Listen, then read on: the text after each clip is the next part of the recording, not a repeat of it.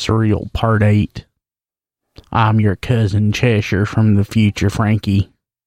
And what I'm about to tell you, oh, what I'm about to tell you is gonna save your life. Frankie's ears perked up and he looked like he was confused but wanted to know more. What I'm going to tell you is going to save your life, Cheshire said. My plan is to kill you, your future version of you, and replace him with you, this good, mild mannered, wonderful man that I know and love like my cousin. That's you. With our future medicine, we can cure your addiction. You'll be a brand new man. Frankie didn't know what to make of this. Why would you kill me? he asked. What have I ever done to you? Frankie Cheshire said, In the future, you've turned evil. It's gotta be the drugs. I don't know. But you're not the man that you once were, and you're trying to kill me, and you already have killed Larry Huffman. Larry Huffman! Frankie exclaimed. You mean the highway patrol man? He's a good man. He's a good Christian man. I would never do anything like that. Well, you did, Cheshire said. You done did. I would do anything, Frankie said, to make sure that this never happened. Cheshire said, I have an idea. I need to get back to my own time, but I'm not certain quite how.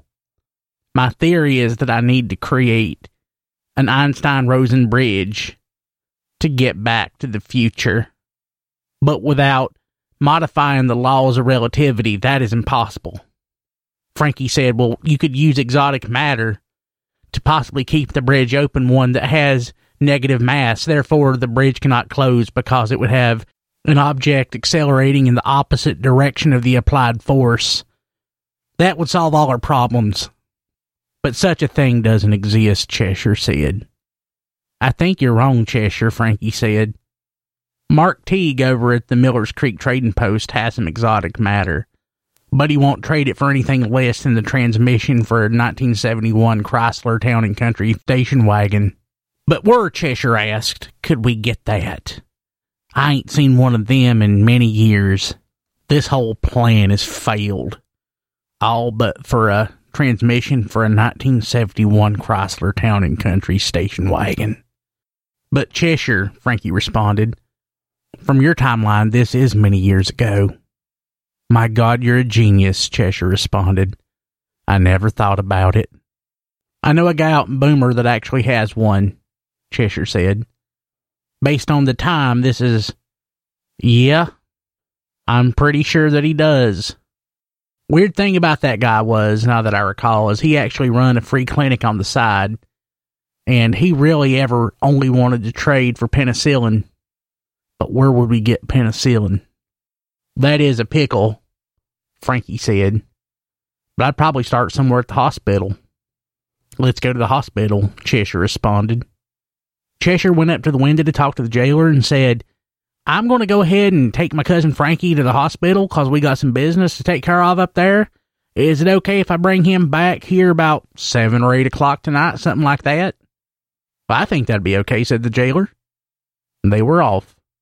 They got to the hospital and they found somebody that'd trade him some penicillin, but he wouldn't do it for less than a new VCR and a color TV. What do you have on you, Cheshire asked Frankie. I got a pencil and a Jose Canseco rookie card. That ain't gonna do. That ain't gonna do. Where do you figure we could get a color TV and a VCR around here? Well, I figure we could probably listen to the swap shop on WKBC and see what happens there. You're a genius again, Cheshire told Frankie. I don't know why I never saw it before. Fortunately, the swap shop was on in 15 minutes, so they just went to Cheshire's car and sat and listened. Five minutes into the program, still nobody'd called in with a TV and a VCR. So Cheshire walked over to a payphone and stuck a quarter in it.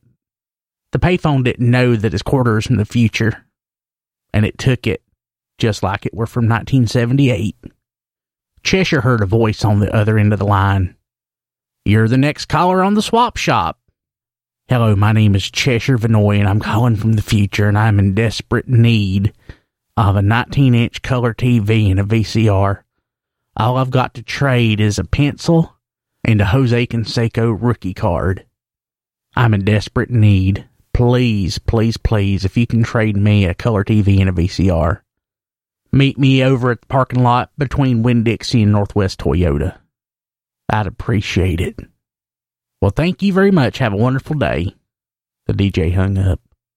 So Cheshire and Frankie went and sat in Cheshire's car in the parking lot, just waiting for somebody to come. Dusk was fast approaching, and they were about to lose hope. But all of a sudden, a pair of headlights started coming their way, slowly creeping, in what looked to be about a 1987 or 1998 F 150 running the 5.0. What a sweet ride it was. The truck stopped right in front of him. And Cheshire remembered why he thought it was such a sweet ride. Because it looked exactly like his truck. Out of the truck stepped a young, virile, handsome, strong Cheshire Vanoy. And he was holding a 19 inch TV and the VCR. We'll see you next week.